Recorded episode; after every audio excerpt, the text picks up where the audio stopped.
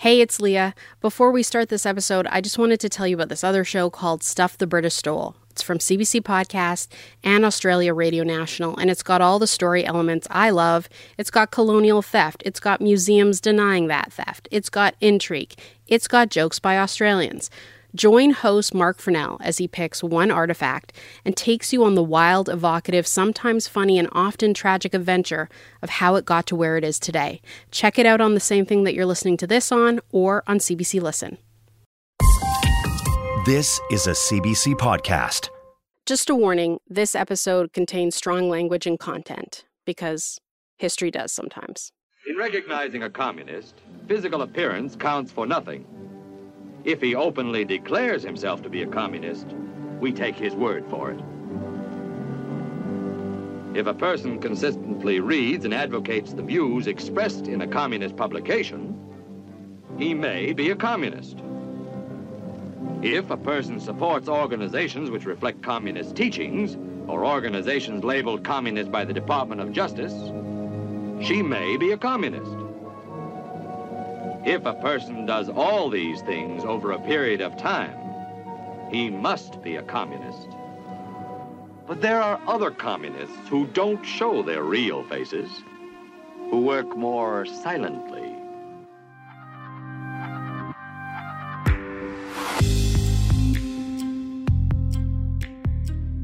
Hey, Leah. Hey, Fallon. I love a bit of old timey paranoia to start off an episode. I know, I know. I think it sets up uh, what we're going to be talking about today really well. It's the paranoia of the 40s and 50s. And this paranoia extended to the fear that queer people during the Cold War era were a threat to national security and that they were communists, maybe. You know, communists were viewed as the enemy at this time. Right. And this is one that we have talked about covering for a while now. This is the story of how Canada attempted to purge queer people out of the civil service and the military. Yes, and one of the ways they did this was by creating a device that was supposed to be able to detect homosexuality. It was nicknamed the Fruit Machine. Great, great name. Let's begin at the beginning. Uh, tell us why in the world our government thought the key to defeating communism was ousting gay people from their jobs. Okay, so World War II ends. Everyone is exhausted, and many Western nations are very wary of the USSR. USSR stood for the Union of Soviet Socialist Republics, or Soviet Union for short. The USSR, the USA, China, France, and Great Britain all fought together to defeat Nazi Germany. Canada was aligned with Great Britain, and all of these countries worked together. They essentially started what we now know as the UN, but the whole time their friendship was more of a work colleague that you can accomplish a big project with, but don't want to see after 5 p.m. and try to avoid at lunch. right. Uh, you block them on social media, but you smile at them in the hallway. exactly. And then you have this really big moment that happens that many historians point to as being the start of the Cold War. And this moment happened to occur in Canada. So Canada's taking the stage by kicking off the Cold War. So, uh, what's the big event?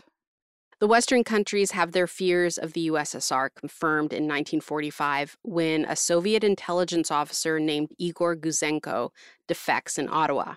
He took 109 secret intelligence documents out of the Soviet embassy in Ottawa and gave them to Canadian officials. And then Western governments freaked out once they looked at the documents because they realized national secrets had been going out the door for a while. Okay, so that's huge, right? The, the, fears are confirmed that the Soviet spies are everywhere. Right. And the whole thing results in 20 Canadian espionage trials and dozens of convictions. Gouzenko and his family are put in a witness protection program in a small town somewhere in Ontario. Um, because who's going to look for anybody in a small town in Ontario? So it really worked, actually. you really just, protected you him. just really made some small towns in Ontario angry right now. I just hey, man, you I grew up that. in a small town in Alberta, so like, yeah, I understand. Okay, I understand. okay. But anyway, there there are ripple effects that happen all around the world from this. It was such a big deal that in 1948 they made a Hollywood movie about it. I want to play a clip for you. And what you should know is that for no reason in particular, everyone who is Russian in this movie speaks with American accents. I love it. What are those? Diaries. Cables to and from Moscow. Agents' reports on the atomic bomb, high explosives, radar, false passports, even notes on the secret meeting between Roosevelt and Churchill in Canada. A hundred documents. The whole story in the agent's own handwriting, what they've been doing in Canada. They'll surely kill you when they find out. Those accents sound more uh, Rhode Island than Russian. Yeah, the furthest east I would give them is maybe Wisconsin, Mm, but that's being mhm, generous. mhm. Um, okay, so the stage has been set. The Cold War begins. Are you are you going to explain it? I was I was hoping you would jump in. well, how about I interject if you if you leave anything out? Okay, it will be a group participation explanation. But really quickly, the Cold War was a battle between two sides the Soviet Union, other communist countries, as well as many Eastern European nations were on one side. And on the other, you had the United States and other democratic countries, including many Western European nations, on the opposite side. It began after World War II in 1945 and lasted until 1991, as evidence in every spy and thriller movie from this time period because the Russians, they're, you know, they're always the bad guys. Always the bad guys, that's right. And it was called the Cold War because the US and the Soviet Union never had direct armed conflict with each other. They spent a lot of time spying on each other and using scientists to develop different, uh, you know, atomic bombs and nuclear weapons to scare the crap out of each other and, frankly, the rest of the world. But make no mistake, this was as bloody a war as any. These two superpowers fought proxy wars all over the world with catastrophic effects. Uh, proxy wars, like, uh, like they sent others to fight wars for them? Like they funded opposing sides in conflicts to stand in for them around the world. I mean, everywhere. Oh, okay. In Korea and Vietnam, Angola, Afghanistan, El Salvador. And that's just a small sampling of the wars and conflicts that happened as a result of this. You know, there also were invasions, destabilizations of governments, and coups that happened in the Congo, Iran, Chile, Ethiopia, Grenada, Indonesia, and Guatemala. Again, not even the whole list. At the core, it was communism versus democracy, East versus West, and as Canada was a member of the Allied forces, you know, we were aligned with the US and Great Britain. One of the biggest fears was a nuclear attack. Each side was racing to get better technology and trade secrets. It was just a huge fear that this tension would come to a head and the entire world would suffer. If you look back, you know, into this time, people were constantly told to you know, practice drills in case of a nuclear attack, despite the fact the government knew it wouldn't help. They started having populations do them to prevent panic. They wanted people to feel that they could save themselves. What if a warning siren sounds? What should you do? Look for cover, the nearest cover. Don't try to make it home unless home is the nearest place to go.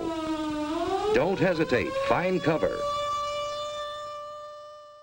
Now, to learn just why queer people became the focus of the government during this time, I called up Gary Kinsman. He's co author of the book, The Canadian War on Queers, along with Patricia Gentile. Okay, so my, my name is Gary Kinsman. Um, I'm a retired university professor. I came out in 1973. Um, so I've been out for a long time, and I've done a lot of writing on what I would sort of describe as the history and sociology of sexual and gender regulation in Canada. I'm a longtime activist in um, the gay liberation or queer liberation movements, but I've also been involved in anti-poverty movements and other social justice movements as well. So Gary told me that the Cold War had this other aspect to it. It includes all sorts of social struggles that occur around the world, uh, working class struggles, struggles of immigrants. Um, eventually, we see Black Power and Red Power movements. All of these get sort of implicated within the context of the Cold War. It's also very much a Cold War against various different social change, social justice movements around the world. So, one of the major things that happened out of all of this was defining who the enemy is, you know, what's considered normal. And normal was Western, white, heterosexual, you know, the patriarchy, a, a male centered world. So gender codes were strict. You know, we see all those things of the women in the the 40s and 50s and how they have to look very perfect and the men have to look a certain way. It's very Mad Men, people have seen Mad Men. People who were seen outside of this norm, like gays and lesbians, were were considered abnormal. But also being outside of this norm, you know, would connect you to this other side, this mysterious other side. Right, the bad the bad guys, exactly. Being a homosexual was actually seen as being a sort of fellow traveler with the communists, right? Um, as being agents for the Soviet Empire, um, which of course was not true at all, but this was sort of how the story went. It was assumed that if you violated sexual and gender boundaries, um, as it was suggested that lots of homosexual people did, you were also violating political boundaries, and therefore uh, not following sort of sexual and gender conventions was seen as being akin to or associated with um, with with communism. So, so if you're gay, you're a communist. I mean, eh, that makes sense. I know it's hard not to laugh because it's so ludicrous. Obviously, gender or sexual orientation has nothing to do with a person's political beliefs, but because they assumed this, it gives you an idea of how paranoid and homophobic the powers that be were at this time. There's a term for it, it's called moral panic. Okay, so moral panic is taking a real fear of something like war or communism and transferring it onto something else, in this case, the LGBTQ plus community. Yes, and by the 1950s, America is holding these investigations to find out who or who isn't a communist, you know, who or who isn't a homosexual, although they usually use terms like deviant or sex pervert. And from this, they concluded that homosexuals have a character weakness that leads us to be susceptible to blackmail. Um, and the supposition was that therefore we would be especially susceptible to blackmail by Soviet agents and would therefore be able to reveal um, national security secrets or state secrets. So there was a thinking that if you were gay, you could easily be blackmailed into divulging sensitive information? Yes, and the US and the UK really led these investigations and started putting policies in place that would drive gay people out of their jobs. Canada then followed suit to be in step with their allies. It's not to say that Canada wasn't persecuting or arresting gay people before this. They there were cases, they totally were, but it ramped up incredibly in the late 50s. And the majority of Canadians at the time, you know, they supported this. Um, you can hear it in this CBC clip from 1959. This is a journalist interviewing people on the street in Vancouver. Do you think that they are in any way a danger to our society? I believe uh, they are, in my own humble opinion. I think so. I think by getting it out in the open and discussing homosexuality is a very, very grave problem indeed. I think they should be locked up. You think that they should be put away? Do you think that they are uh, a danger, a menace?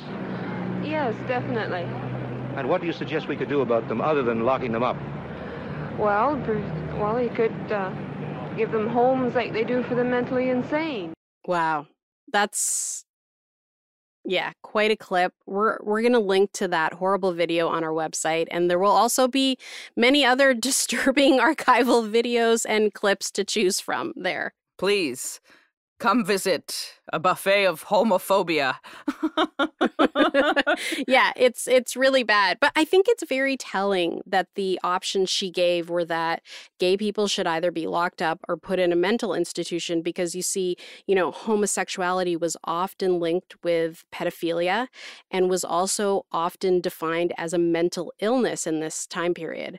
Words like insane and disordered and deviant are used in a lot of the reports that were filed on people who were investigated. Sadly, homosexuality is often seen, you know, as a mental illness. It still is in some places. Yeah. Okay, so you said that the Canadian efforts to drum gay people out of public service started later. Uh, than the U.S. and the U.K. So why was Canada so slow to to discriminate? Why were they so slow in the discrimination business? Because I think we have learned enough doing this podcast to say that you know in the 40s and 50s, Canada had you know hit its stride in discriminating against a lot of folks. So there was this assumption that there were not a lot of gay men in the public service. You know, that was other countries' problem. It wasn't our problem.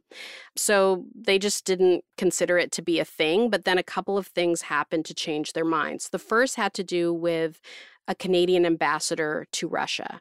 The ambassador's name was David Johnson, and he was discovered to be gay. And so, too, was one of his clerks. David Johnson, this would have been in the late 50s, was the ambassador to the Soviet Union. He sent one of his clerks home on the supposition that the Russian secret police, the USSR secret police, had tried to entrap this individual because they were homosexual. So this person got sent home, and as part of the investigation that the RCMP engaged in, they found this individual's little sort of black book where they had the names of sexual contacts that they had. They found no evidence that anything was ever given to any Soviet agent on the part of this individual, but they did find that this individual had the names of other public servants uh, in their little black book. The RCMP realized through the investigation over this book of contacts that there were many gay men in the civil service, and some of them had high level security clearances. So they realized that there was more than one gay person in the department, and they freaked out. You know, how, how terrible a gay man knew how to contact other men. Yes, ring the alarm. National security is at risk. But that's exactly what they thought. These ambassadors and their staff worked in the Department of External Affairs, and their work involved a lot of travel. And because of that, they were mostly single men who worked there. So the department got targeted because the RCMP and authorities just assumed now this was just a department full of men having sex with other men and sometimes filing things. You know, like. yeah. So uh, yeah, and occasionally they'd get you know some typing of reports done, but it mostly was just sex. so they find this book. David Johnson, the ambassador, was fired, and the people in the book were investigated and forced to resign and then or or fired. The other thing that happened around this time was the Leo Mantha case. So, this guy, Leo Mantha, was in the Navy. He was drummed out for being gay, and he had had a relationship with another Navy man by the name of Aaron Jenkins. Uh, they broke up. After they broke up, Leo Mantha went on to the Esquimalt military base and murdered Aaron Jenkins. Mantha was arrested, tried, and he would become the last person to be hung for a crime in BC. His case had a huge ripple effect. As part of this investigation, they also discovered that there were like networks of people engaging in sex with other men that existed in the Navy, that existed in the sort of merchant marine. So it led them to also think this is a much bigger so-called problem than they thought initially. I mean, initially the RCMP was following sort of like very stereotypical notions of what homosexual men were. So it was like only people who were effeminate. Um, were seen by them as a problem. And now they begin to realize this is a much, much broader thing, including a much broader range of men than they'd ever assumed. So this is really what leads to this identification in the Canadian context of homosexuals as national security risks. If you're a national security risk, it mandates all sorts of procedures against you. Basically, you get cut out of your regular rights. You get identified as sort of a threat to the fabric of the nation what it led to in the part of on the part of the RCMP was an attempt to actually purge all homosexuals from the public service. And I assume this drove many people further into the closet or into hiding. Yeah. But you know, here's the really interesting thing about that. Gary told me that many people they interviewed for the book said that before the purge happened, they they felt pretty free. So people actually describe for instance, in Victoria, in British Columbia, that things were actually much freer and much more open, right, for, for men who wanted to have sex with other men, you know, both mm-hmm. in the public areas and in private areas. This was a, a lot freer than it was after it became clear that anyone who was identified as being a homosexual was now of interest to the, the RCMP. People said that they didn't fear losing their jobs over being gay before these investigations started? Yeah, many described that their social and sexual lives were thriving, but as soon as these investigations began, people started to fear for their lives and livelihoods. Contrary to what a lot of people think, um, one of the things we argue on the basis of, of the research that we did is that the putting in place of the social relations of the closet and living a double life is actually fairly recent in Canadian history. We're really talking about something that happens after World War II and that really intensifies in the late 50s and into the early 60s. So this this was the major impact that the, these Cold War based campaigns had on homosexuals in the Canadian context. What it actually did was put in place for many people the social relations of the closet, social relations of having to live a double life. That is, you know, you're out in your private circles, but you perform yourself as being you know 100% heterosexual when you're at work in the public service or the military. That is a big surprise. Yeah, it was for me too. Huge. So what about women? I'm you know, I'm hearing this mostly being applied to men. Okay, yes. So we're going to talk about the women and and the reason we haven't been until now is because a lot of women weren't employed in, you know, higher up jobs in the public service. Okay, so most held jobs that were considered to be less important like a secretary, which is a very important job and crucial to running of these places, but not considered important because they were women and women's labor historically and presently is not valued as much as men's. And these jobs were, I guess, also felt to be less adjacent to national secrets. And because of that, finding out who and who wasn't a lesbian, it just wasn't a priority for the RCMP in the beginning. But that began to change. These vital military jobs can be done by women. A member of the Canadian Women's Army Corps can become an operator who releases a soldier, or a typist, or an equipment tester. Or she can become a driver. That was from the National Film Board of Canada. It's called She Speeds the Victory, and it was a promotional tool to get women to join the military. Right.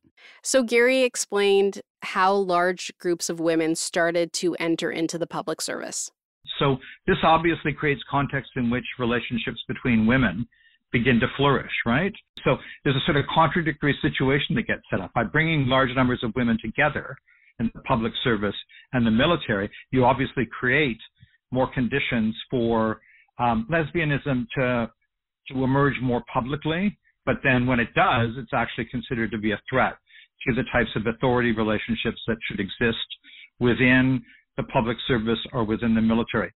So there are lesbians that start gravitating to the military because it would be a place where you could meet other women and maybe not be stuck in the gender roles that women were forced into at this time. Yeah, but as women started to get promoted and, you know, kind of rising up through the ranks of public service and the military, that's when they start getting targeted. But if you get promoted to higher positions within the public service, you have to go through more security checks. And that that raises the possibility that you're going to be discovered to be a lesbian. Um, and many people try to avoid getting promoted um, in the public service or the military because they didn't want to be subject to these types of investigations that would involve, you know, in the military, military intelligence officers talking to your parents and your friends about who you were, and in the public service could also involve that uh, type of questioning. So there was a major impact on women within uh, the public service and the military. Lesbians became the major focus of these purge campaigns. It included really horrific interrogations by men about these women's sexuality, their partners, their bodies. It was really invasive. It was verbal and sexual harassment, and for some, it resulted in sexual assault by male military personnel. And all of this increased as women's roles in service increased. And did the purge and investigation follow the same train of thought as they did when they were looking for gay men? Pretty much. The RCMP also had certain criteria for its investigations of women more generally, feminists and lesbians, where whereby they actually assumed, and it's it's almost ludicrous to, to read it in some ways, but It's almost like there's an assumption that not following the practices of standard heterosexual femininity was somehow a risk to national security. They would make comments on feminists not not being very feminine. They would make comments on lesbians being sort of mannish in character, and somehow the suggestion was that in and of itself was some sort of risk to national security, which of course it wasn't, but it reflected the types of of gendered, patriarchal, masculinist, and anti-feminist perspectives that informed what the RCMP was doing during these years. By 1959, the federal government began formal homosexuality screening. A year later, 1,000 public servants and members of the military were seen or suspected or confirmed to be homosexuals and forced to leave their jobs. By 1968, the number increased to 9,000. It is now known as the LGBTQ Purge. For many who were driven out, it had devastating consequences. John Watkins was a Canadian diplomat and ambassador to Russia. The RCMP found out he was gay. In October 1964, at a Holiday Inn in Montreal, the police interrogated John Watkins for 27 days, during which he had a heart attack and died instantly. Years later, when the reports were released on the interrogation and his death, the RCMP confirmed that Watkins had died under their watch and also that over the years, the Soviet Union had tried several attempts to blackmail him and failed. John Watkins never gave up Canada. Not once. After the break, Canada builds the fruit machine.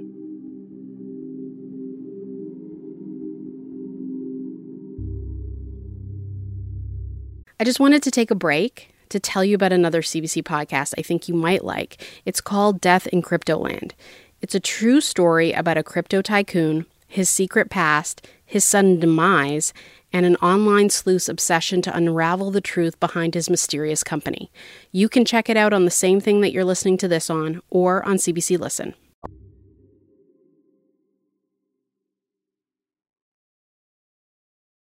So all these investigations happen, and the RCMP and federal government force people to become informants.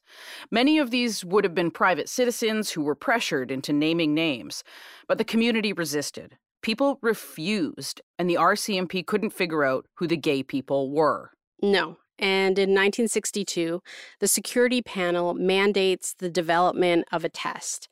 They wanted science to detect who gays and lesbians were, as if it could. But they spent hundreds of thousands of dollars on it and hired Frank Robert Wake, the chair of the psychology department from Carleton University, to help them come up with this machine. Remember, homosexuality was seen as a mental illness. So I'm scared for this answer, but what did they come up with?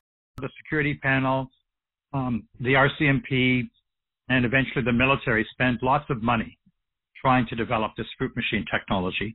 At its core was this assumption that your eyes would give yourself away in terms of different types of stimuli. So at the center of it was the pupillary response test, which meant that you were going to be shown um, images of semi-naked nude bodies, um, and the, the, pupil of your eye would be photographed at, at 30 second intervals, um, and whether they expanded or contracted would be the important thing about whether you were going to be seen as a homosexual or a fruit or not. So if someone showed you a picture of a naked body and your pupils dilated, that meant to them you were a homosexual. That's right. And they took this ridiculous theory very, very seriously. There were other types of tests that were used along with the pupillary response test, including masculinity femininity scales, like based on incredible gendered assumptions, and also lists of words that would be said to people, and they would see if people's level of anxiety would increase or not uh, using um, a, a, sweat test. Um, so they would ask homosexually coded words, which were often taken from the, the, the sort of slang and language that people were using in bars and clubs, and they would actually ask people these they would use these words with people to see what their reactions were. So it was, it was a battery of tests. Now it's interesting where the expression fruit machine comes from. RCMP officers were going to be the so-called normal control group brought into the fruit machine research. And many of these men were desperately afraid that even though if they were recruited as normal people to be in this research, they would be found out to be fruits. So that's actually where the expression fruit machine comes from. It's not used officially by the government. So everyone is terrified. Gays and lesbians are being drummed out of their jobs. It, it was an incredibly scary time.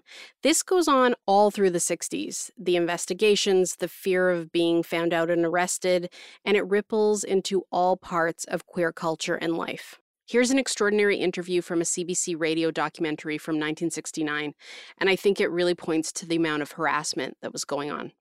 There are specific problems which affect only certain homosexuals. Clearly, the homosexuals who have the most difficult time are the very effeminate males and the very masculine females. These are the obvious homosexuals. They represent the stereotype. What must be understood is the fact that they are a very distinct minority within homosexual circles and often get considerable disapproval from the other homosexuals. For one thing, like I said, I'm effeminate by nature. I haven't always been a female impersonator. I've been a normal human being, gone to school, and people go, oh, look at the queer, look at the faggot, and women point at me and point me out to their children and laugh. Unless I'm going through an area like the slum area, for instance, of, of Vancouver, uh, I'll walk down Hastings Street and I won't get any cracks in the people that are down there because they're not accepted from society either. And they believe in what I want to be. And so they accept it that way, but the majority of straight people don't. Have you ever been arrested? Yes, four times. Have you ever been taken to the police station and not charged?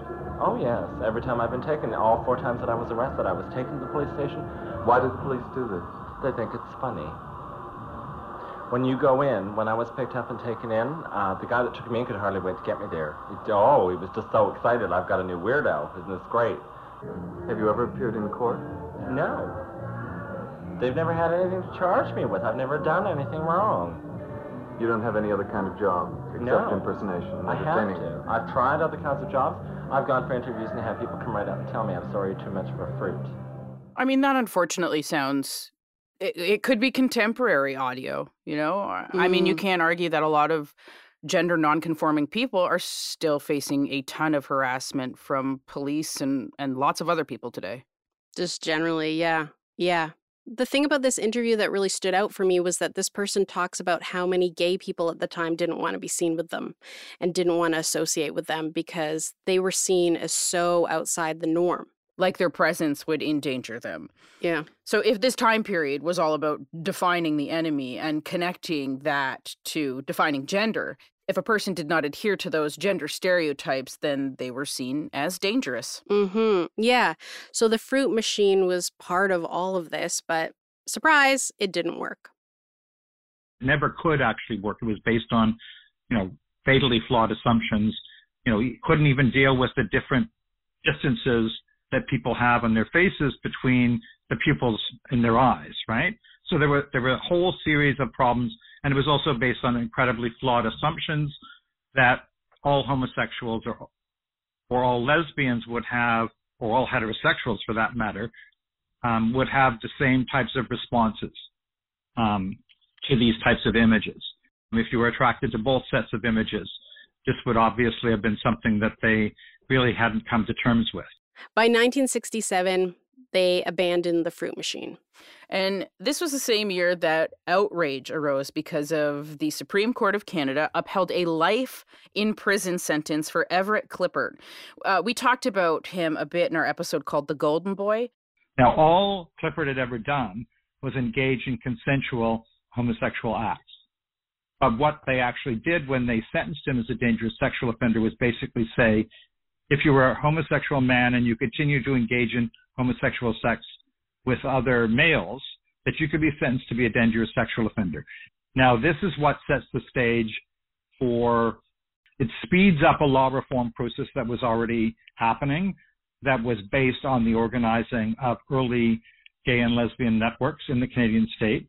So, this was a huge case and really seen as a turning point by some a revision of the criminal code happens, and it actually led to this famous line from then Prime Minister Pierre Elliott Trudeau. I think the the view we take here is that uh, there's no place for the state in the bedrooms of the nation. And so, did they release Klippert? No. He actually did two more years before he even got out. So that's why it's it's seen as a turning point by some, but if you read overviews of this time, it kind of ends there. Like in 1969, Trudeau said this thing, and gay people were released from the bonds of patriarchal, heteronormative society. But that's not what happened. I mean, he was still in jail. First of all, it's important to recognize what the 69 Criminal Code reform was. It was not the legalization or decriminalization of homosexuality. What it was was simply providing exemptions for two sections of the criminal code gross indecency, which was often but not only applied to oral sex, and uh, buggery, which could cover anal sex at that point in time. So, what it meant was these would no longer be criminal activities if they were engaged in by only two people in private, and the privacy was the private realm was defined very narrowly. There was no direct relationship at all between the 69 Criminal Code reform and the national security practices of the Canadian state directed against gay men and lesbians. Um, and I think some people have made the assumption that somehow there was, and there really wasn't. So that the, the purge campaigns in the public service and the military continued on basically just as they had before, um, following the 69 Criminal Code reform. So they kept investigating people. Well into the 70s the 80s, and the 90s. Darl Wood knows. She's busy in a Halifax rooming house writing a book on what it's like to be a lesbian in the Canadian Armed Forces and what happens when they find out about you. Private Wood was a clerk for the military police at the Navy base. She was also in love with another woman soldier, an affair that lasted two years before they were found out. Her Army days ended here, in an interrogation room when she admitted that she was a lesbian. I, I felt as though I'd been violated, right? Um, my my personal life, my, my sexual life had, had was put into the open. I mean, men standing around interrogating you about um, what you do in bed with someone. I mean, it's crass. It, it's, uh, I was very angry. It's a witch hunt. They um, it's a popular term used for going after people who are homosexual in the forces. Every time someone is um, interrogated or, or questioned or investigated. What advice would you give to homosexuals who are in the armed forces and have not been found out? Um, it's not worth it. Get out and be who you are. In 1986, Lieutenant Michelle Douglas was discharged from the military for being a lesbian. She decided to fight back, and so she sued. In 1992, the military settled out of court, and that marked the end of its efforts to try and purge queer people from its ranks. In 2017, Justin Trudeau issued a formal apology to LGBTQ civil servants and the military on behalf of the Canadian government. Yes, I was actually there um, in the House of Commons when he read the apology statement. I was involved in a group called We Demand an Apology. So what was really important was in talking to people who had been purged, they wanted an official apology that would be really clear that this would never happen again, and not just to them, but to other groups of people in Canadian society. People wanted compensation for the harm that was caused. They also wanted the record of convictions for people that were charged during the purge campaign to be expunged. Right. I was very saddened when I was hearing it, when I remembered all the people who've been purged who had died prior to the apology statement being made. Because, like many of the people that we interviewed and we talked to are no longer around and we couldn't get no benefit at all from this apology statement. But there's one one line in it that really struck me um, when I was hearing it, which is the only explanation Justin Trudeau provided for the purge campaigns was the thinking of the, thinking the day. Of the day was that all non-heterosexual Canadians would automatically be at increased risk of blackmail by our adversaries due to what was called character weakness. And if you actually think about it, that that's really like a cop out. it doesn't recognize that the Canadian state actively tried to put in place these measures for defining homosexuals, lesbians, and gay men, queer people, as being risks to national security. That the Canadian state at its highest levels actually expelled us from the fabric of the nation and took away our rights. It's not fully, you know, it's not described at all when you sort of use the cop out. It was just the thinking of the day, right?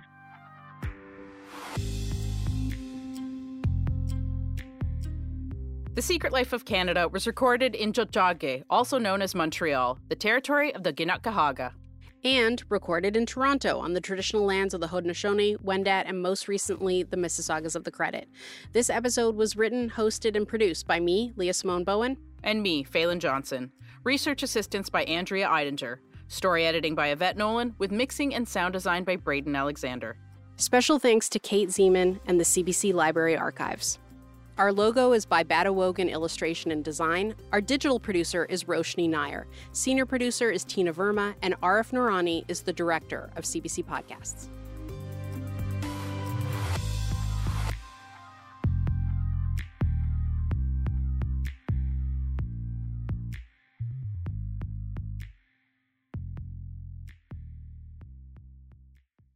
For more CBC podcasts, go to cbc.ca slash podcasts.